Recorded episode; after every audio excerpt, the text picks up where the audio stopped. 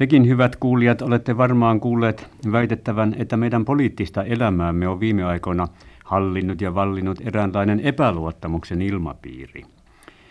Erilaiset poliittiset mielipideryhmät eivät tämän mukaan ole oikein luottaneet toisiinsa. Varsinkin tässä vielä ennen vaaleja sanottiin, että epäluottamus suorastaan myrkyttää meidän poliittisen elämämme. Kukaan ei oikein luota toiseensa. Jos tässä nyt haluttaisiin käyttää katekismuksen sanontaa, niin meidän olisi kysyttävä, mitä se on. Eli mitä tuo epäluottamus nyt oikeastaan sitten on? Luulen, että parhaimman vastauksen tähän kysymykseen antaisi joku piirtäjä. Joka tapauksessa hän luullakseni pystyisi esittämään asian paljon lyhyemmin ja ytimekkäämmin kuin joku meikäläinen sananselittäjä.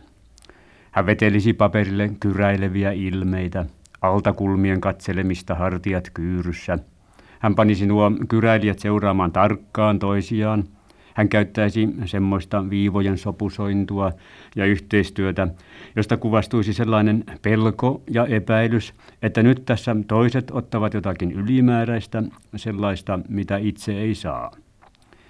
Pohjaltaanhan meidän epäluulomme useimmiten kohdistuu juuri siihen meistä varsin myrkylliseltä tuntuvaan tosiasiaan, että meiltä kohta viedään jotakin, tai otetaan pois, tai meidät jätetään ilman jotakin, minkä joku toinen sitten taas saa.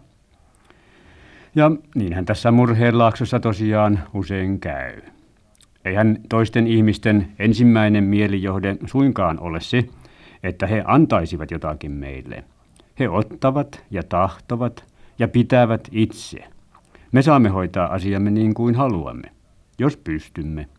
Ellemme pysty, niin saamme olla pystymättä. Semmoinen on tämä maailman laki. No tietenkin on sitten kaiken kaltaisia ihanteellisia käsityksiä, filosofisia, uskonnollisia ja muita, mutta nehän ovat sunnuntaisaarnojen aiheita – ja ne painetaan vaalimainoksiin hymyilevien kuvien alle. Järin suurta käytännön merkitystähän niillä ei useinkaan ole.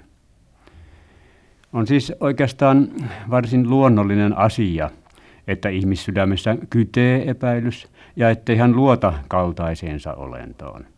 Hän näkee itsensä kaltaisen olennon joka päivä omassa olemuksessaan, eikä se useimmiten suinkaan kehoita häntä osoittamaan luottamusta – tuota peilikuvaansa kohtaan. Poliittinen elämä merkitsee meidän kaikkien yhteisten asiain hoitamispyrkimystä. Sen tapainenhan tuo määritelmä on. On luonnollista, että se tapahtuu milloin enemmän, milloin vähemmän onnistuneesti. Useimmiten, tai ainakin usein, vähemmän, en, epäon, vähemmän onnistuneesti. Sen tähden että itse tuon prosessin on tapahduttava yhteistyöskentelyn merkeissä. Ja yhteistyöskentely puolestaan edellyttää aina suurempaa tai pienempää toinen toisiinsa luottamista.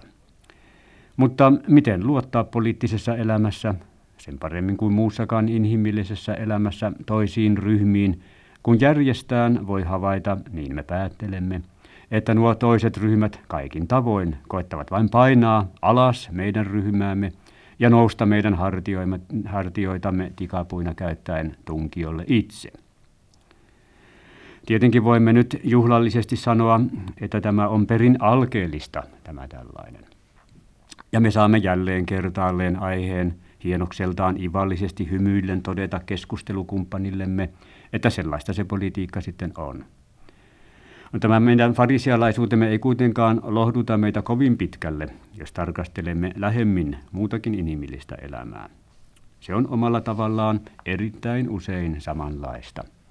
Poliitikot vain peilailivat otteitaan julkisuudessa, muut ovat enemmän tai vähemmän verhon takana.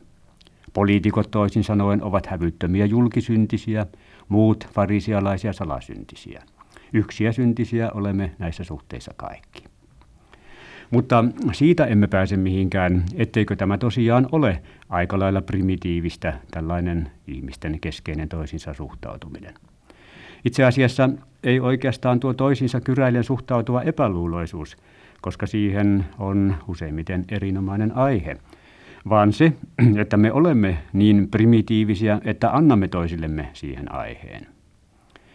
Totta kuitenkin on, että sekin pohjautuu tuohon ihmisolennon kaikkein perustavimpaan, alkukantaisimpaan piirteeseen, hänen itsesäilytysvaistoonsa. Hänen on taisteltava olemassaolostaan, ja olemassaolonsa taistelussa hän on kautta aikakausien yleensä pettynyt luottaessaan toiseen sellaiseen olentoon, joka myöskin taistelee olemassaolostaan.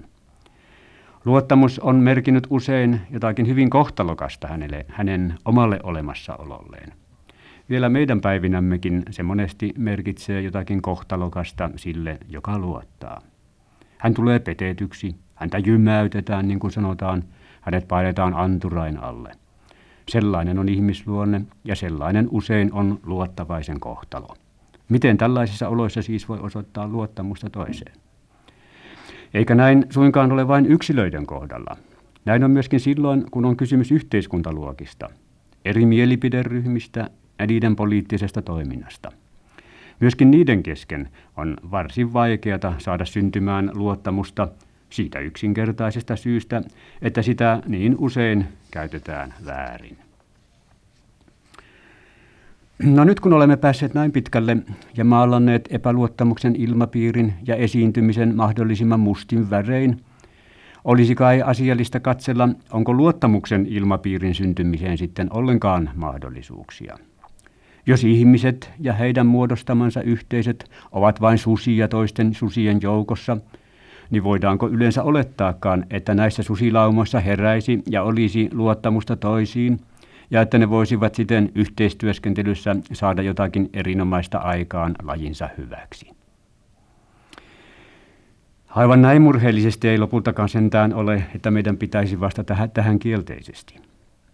Kyllä ihminen on jo päässyt joka tapauksessa ainakin alkuun niin sanotulla kulttuurinsa taipaleella. Sinuhe tosin oli varsin epäuskoinen ihmisen kehittymisen suhteen. Näin on ollut ja näin on aina oleva, sanoi hän.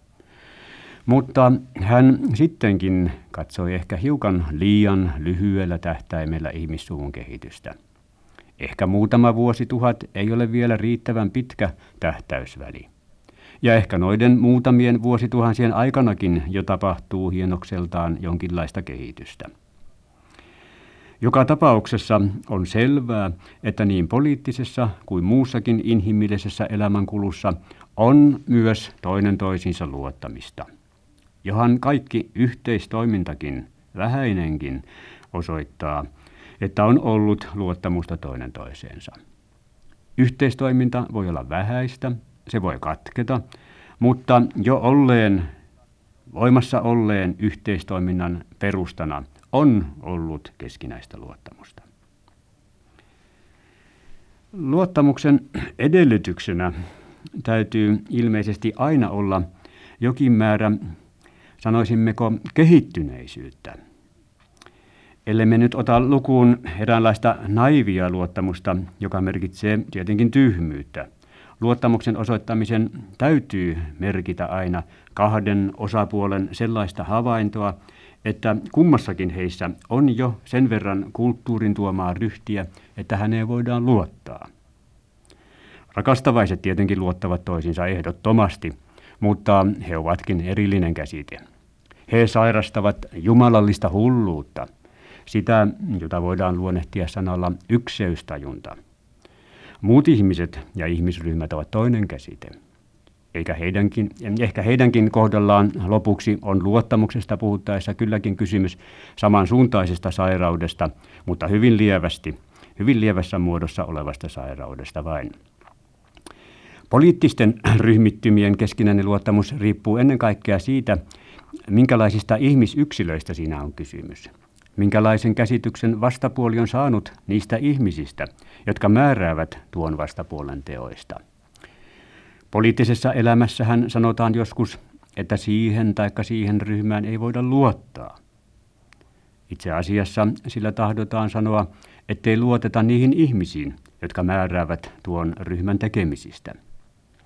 No tietenkään ei ole aivan kaunista noin sanoa, mutta kun niin sanotaan puolelle niin kuin toisellekin ja puolelta niin kuin toiseltakin, niin pitäkäämme kukin hyvänämme, mitä olemme saaneet ja mitä itse jakelemme. Olemmehan mielestämme, jos kohta tulleet joskus itsekin jymäytetyiksi, myös itse erinomaisen nokkelasti monta kertaa käyttäneet tilannetta hyväksemme silloin, kun se on eteemme poukahtaneet ja jymäyttäneet taas toisia. Luottamuksen syntyminen edellyttääkin siten eräänlaista rehtiyttä, gentlemanniutta, sanansa pitämistä, toisten arvostamista, eli siis kehittyneisyyttä siinä, johon aletaan luottaa.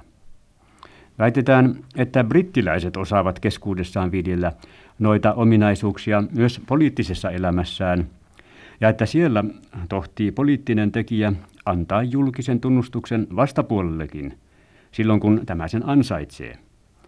Ja ettei tämä silti ollenkaan merkitse sitä, että omaa ryhmää sorrettaisiin, vaan päinvastoin senkin arvo nousee. Olen puolestani vuosikymmeniä sivulta päin seurannut meidän poliittista elämäämme, mutta tällä hetkellä en satu muistamaan yhtään tapausta, jossa meikäläinen poliitikko olisi näin menetellyt. Ehkä niitä on ollut. Sen sijaan muistan kymmenittäin sellaisia tilaisuuksia, joissa kovanaamat ja vähemmänkin kovat naamat ovat iskeneet toisiaan kuin vierasta sikaa. Mikäli olen jaksanut huomata, tuo vastapuoli ei kuitenkaan ole muuttunut siitä sen kummemmaksi. Ei ole parantunut, jollei varsin pahentunutkaan. On vain ollut niin kuin olisi kaatanut vettä hanhen niskaan. Meillä varmaan pidettäisiinkin löylyn lyömänä semmoista poliittista tekijää, joka kehaisisi vastustajansa. Kuka ties hänet potkastaisiin puolueestaan pellolle.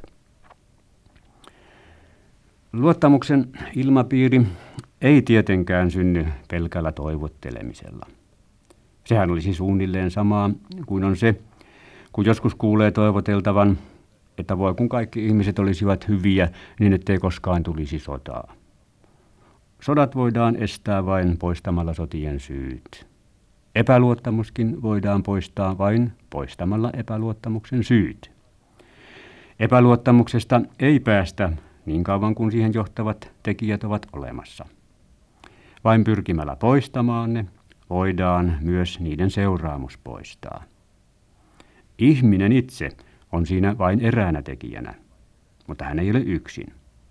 Hänen tähän astiset luomuksensa ovat tekijöinä nekin.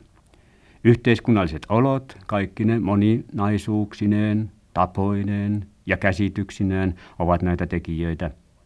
Myös erilaiset aikakaudet vaikuttavat tietenkin asiaan joko estävästi tai myötäillen.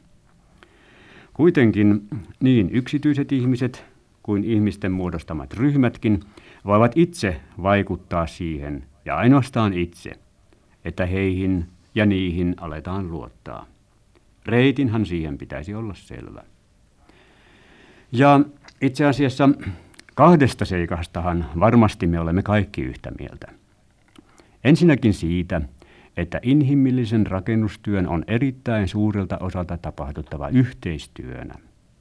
Ja toiseksi siitä, että yhteistyöskentelyn eräänä kaikkein tärkeimpänä kulmakivenä on oltava keskinäisen luottamuksen.